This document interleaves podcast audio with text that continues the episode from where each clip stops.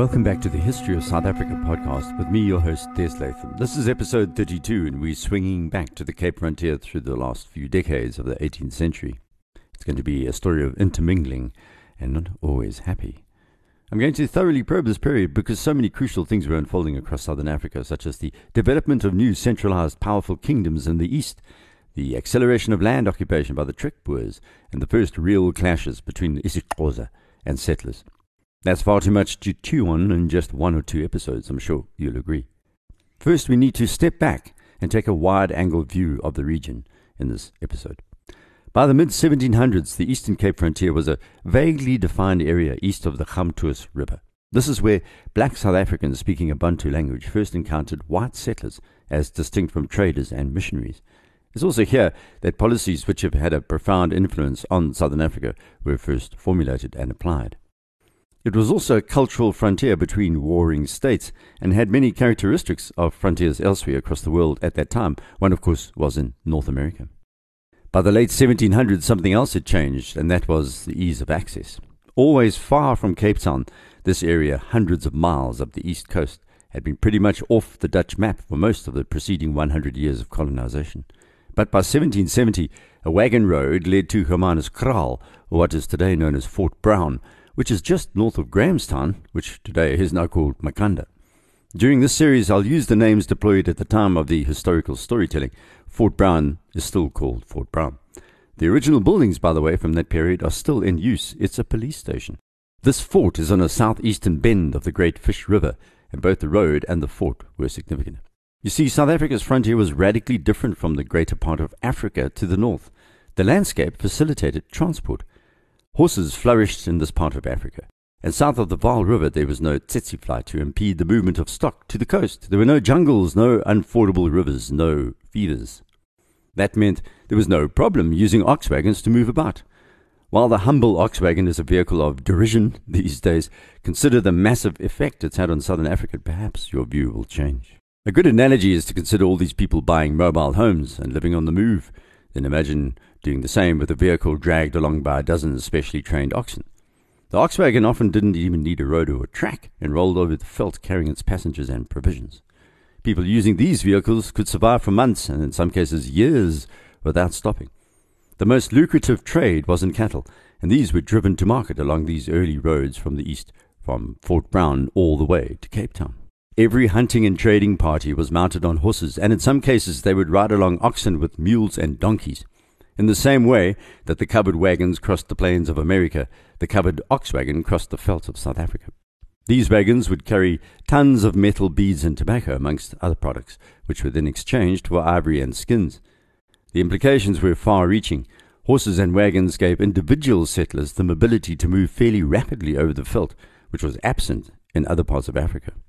You've seen the movies of traders around the Great Lakes of Africa, for example, and you'll recall they were carried along by slaves or Africans hired as bearers.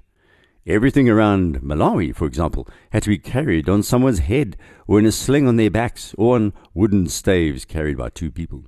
They were dependent on large numbers of locals to be either forced or paid to assist these ventures into the interior.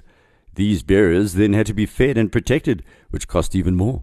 But in southern Africa, all you needed was a wagon, oxen, a horse, and a musket or three. These items, yes, were not cheap in the 1700s, but once attained, they would be put to use making a living. Investors would have wagons built and fund an expedition north or east of the Cape.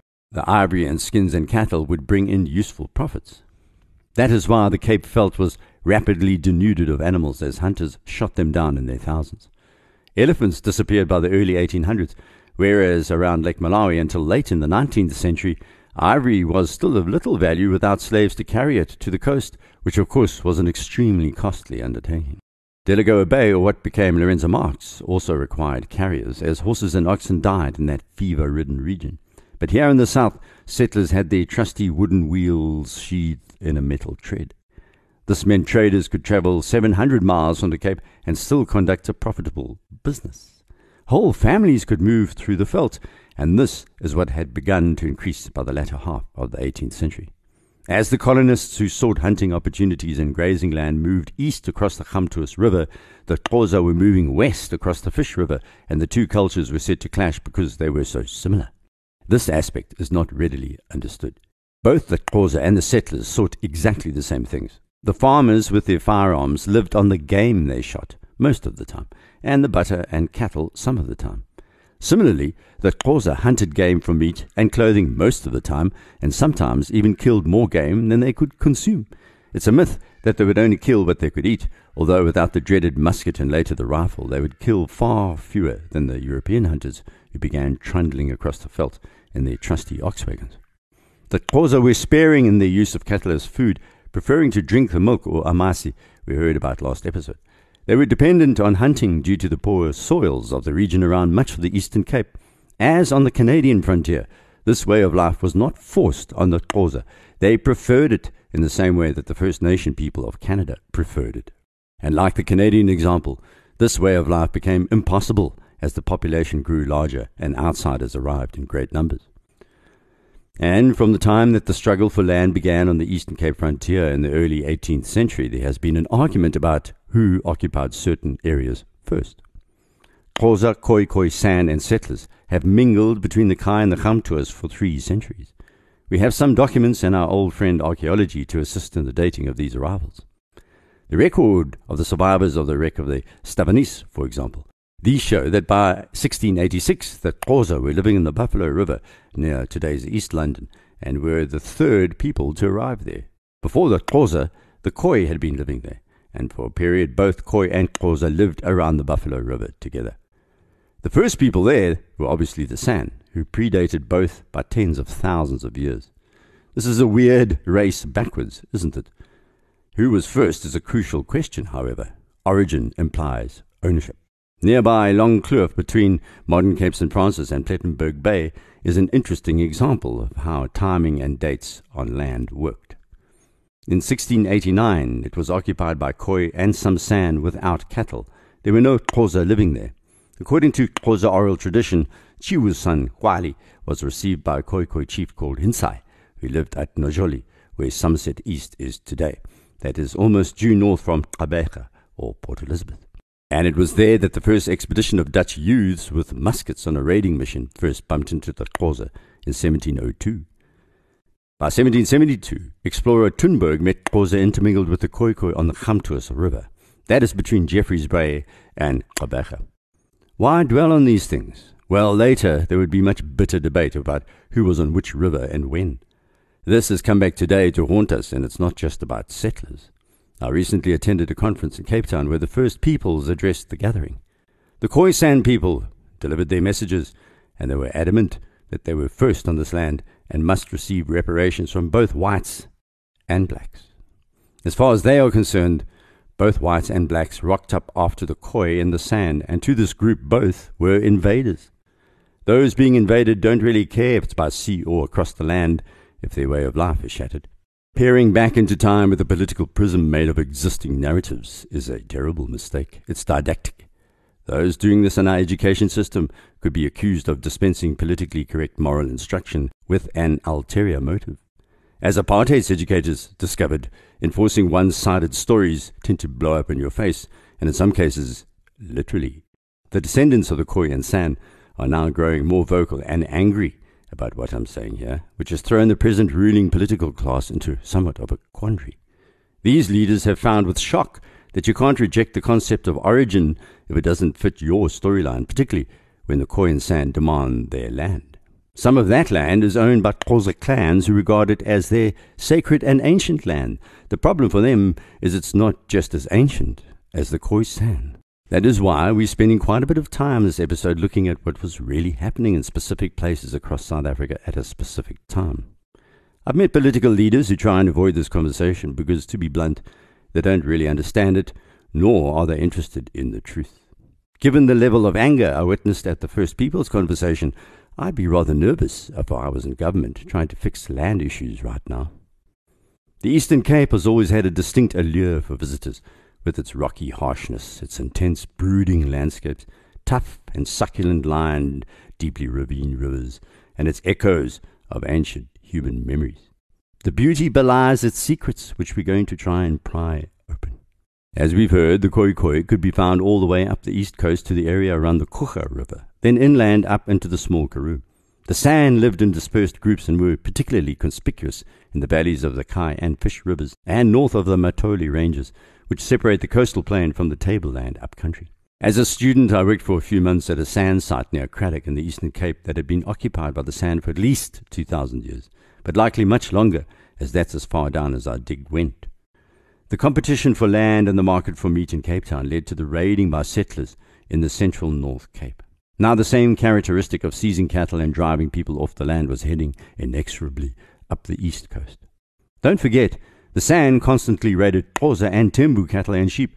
These people weren't friends. They also focused on the settler horses when they could. The Xhosa in turn raided cattle and horses from the settlers and vice versa. It wasn't quite white versus black. It was more like yellow, brown versus black versus white. The farmers retaliated, and when seeking revenge, they would not distinguish one group of Xhosa, San, or Khoi from another. By 1793, Mynheer from Graaf Reinet was raiding far up the coast, all the way to the Buffalo River. Meanwhile, by that decade, the Xhosa were raiding farms in the Long Kloof near Coega and along the coast as far as Plettenberg Bay. In 1799, they set fire to buildings in Knysna. I've jumped forward just to explain how fluid the situation was in the Eastern Cape coastal belt, in particular through the mid to late 18th century. Successive governments sought to avoid conflict by limiting the interaction between Xhosa and settlers, but they failed miserably. One of the ways the company tried to do this was to identify Xhosa cattle on settler farms, which of course looked different to Cape beasts. However, the more contact between these two groups, the more their cattle interbred, so that identification techniques had a used by date. By 1770, the furthest farm was Uitkomst on the Camdeboo Mountains, 35 solid hours on horseback north of the Fish River. We know that by 1772, Willem Prinsloo was already beyond Bruintjieshoogte in the Fish River Valley, while cattle belonging to farmers were grazing on the Luri, Van Stadens, and Coega rivers. The tension was growing in the Cape Colony between the centre and the frontier, between Cape Town and the Southwest Cape. The government and the colony connected to the world via Cape Town linked to the Dutch commercial empire through shipping, while simultaneously Cape Town was tied to the valleys of the Gariep River and the Fish. Here the colonists connected with Africans. The former was a world of trading and farming, slavery, government administration, and control. The latter was a world of pastoralism, exploited Khoi, minimal government, and a situation that was close to anarchy. Before this government centre could seize control of the frontier, the relations between the settlers and Cape Town changed profoundly. South Africa was moving from a region dominated formerly by its foreign rulers to one in which the established settlers had a significant say in the running of affairs. The ruling class that was emerging was now native to the colony and of settler descent. Whatever modern revisionists say, the truth is these people became part of the landscape. They belonged, for good or for bad, because that's how they thought of themselves as locals. The fact they were not black is irrelevant to their own perception of themselves as men and women of the veldt. But they tried to cling on to the Europeanness through their Calvinist church adherence. But the further they drove their wagons into Africa, the further away from being Europeans they became. The one great failing of this group is the fact that they failed to recognize they had become African. The families on each trek wagon tried to insulate themselves from their surroundings by an exaggerated expression of Europeanness in dress and religion and expression. The political consciousness that emerged amongst this colonial ruling class was process driven. First, there was a profound ambivalence between the settler elites and the officials of the VOC. By the 1770s, something called the Cape Patriot Movement had developed in Cape Town and was influenced by the American Patriot movements far away across the Atlantic. While they took their name from the Patriot movement in the Netherlands, they localized their goals. One of the triggers for this movement was an incident, as they often are, Karel Hendrik Buitendag was arrested near Stellenbosch and banished in 1770. He had been incredibly brutal towards the local Khoi and his Khoi Khoi servants and was hated by a powerful Dutch clan, the Van der Merwes. Buitendag was eventually convicted of killing a Khoi servant and sentenced to be banished from the colony. On appeal, his sentence was remitted and he was allowed to remain, until a short while later when his wife complained to the authorities that he was beating her and the servants once more. The fiscal, W.C. Boers, had him arrested and he was finally shipped off to Batavia in the Far East. That was the pretext on which a major agitation was organized. A petition was drawn up and signed by 400 burghers, then sent to the Heren 17 in Amsterdam. The private merchants of Cape Town signed this document, along with the richer farmers of the Western Cape. In the petition, a number of claims were made that damaged the VOC administration, including high handedness, dubious laws, and the stranglehold that the company had over the Cape's economy. You've heard about the VOC corruption, the monopoly that controlled everyone's lives, and it was somewhat inevitable that the local settler citizens would eventually deem themselves powerful enough to challenge external rule. Like America.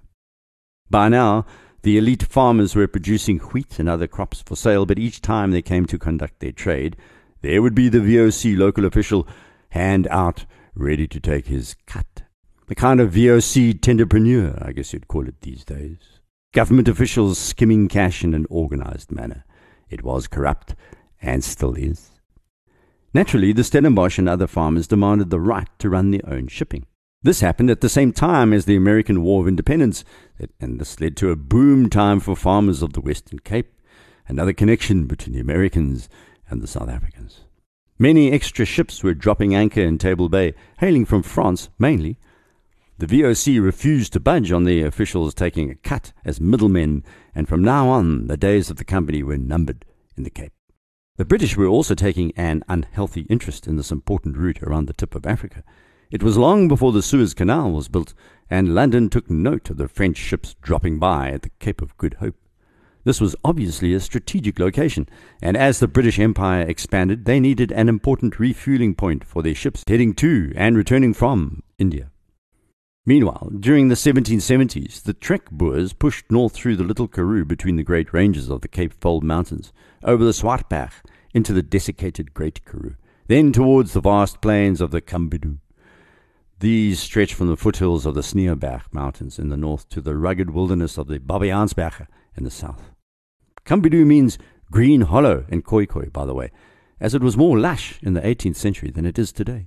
The western parts, though, were quite dry, but the shrubs and succulents offered pasturage for sheep, while in the east the veldt was covered with sweet veldt. We've already heard what that means for pastoralists, so the scene was set for a confrontation in a specific area of the Eastern Cape. Livestock could graze on the sweet veldt all year round because the soil is of neutral acidity, and it teemed with wildlife at that stage, as well as cattle belonging to the Inqua Khoikhoi. They were known for their riches in cattle, but the Xhosa had plundered much of this treasure by the early 1700s. And of course, the San were still roaming the plains and mountains. The original people were watching all these changes with growing alarm.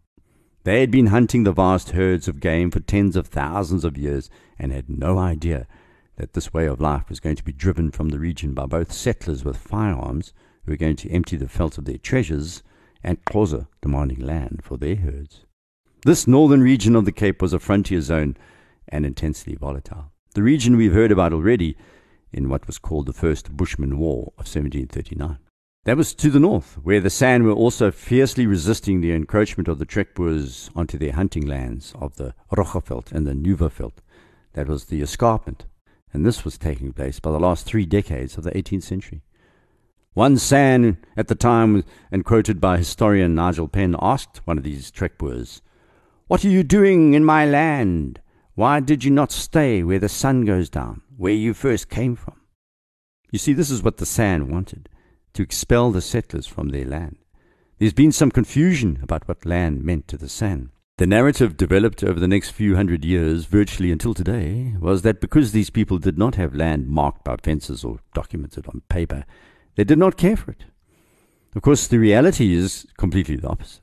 They may never have settled anywhere, roaming the land constantly, but the San used the same waterholes as they moved around. They lived in the same caves for many thousands of years, and the archaeological evidence proving this is beyond extensive. They also lived in little grass huts that could take an hour to erect and then take down. By moving, they also ensured that the land did not become exhausted. So it is true that the San believed that no individual owned the land and that everybody had the right to use it, but as regards to what they thought of the land, well, like so many groups that depend on the veldt for survival, they regard land as sacred and respect it as a gift of God. The San, of course, believe in a single God surrounded by many deities. Another mistake early settlers made was to think of them as godless. I'll come back to San religion in a later podcast. So, the long course of what we now call the Northern War but was previously called the Second Bushman War, broke out in 1772 and was centered in the Roggeveld and the Namakwa. The scale of the bloodshed and level of devastation and sheer ferocity that was going to take place was unprecedented in the colonial history of Southern Africa up to then.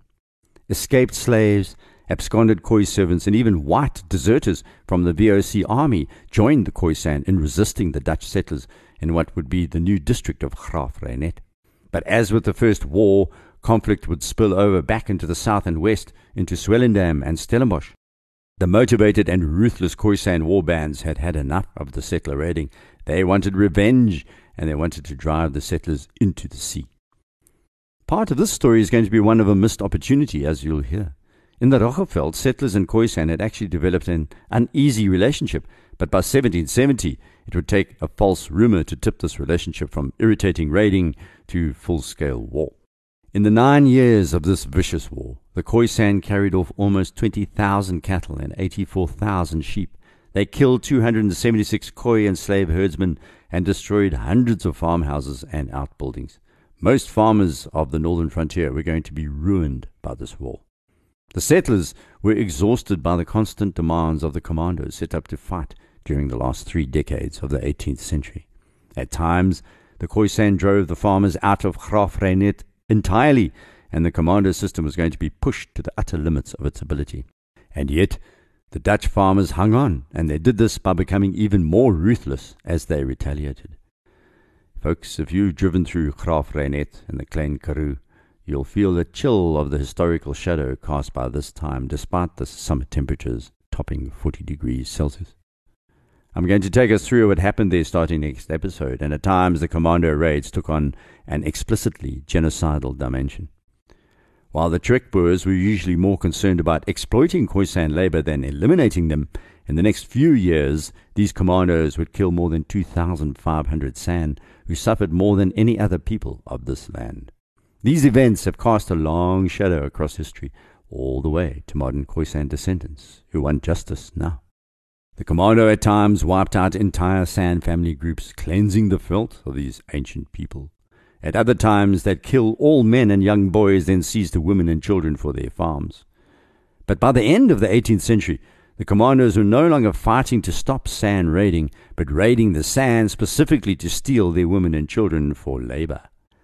So, next episode, we'll hear about the start of the Northern War.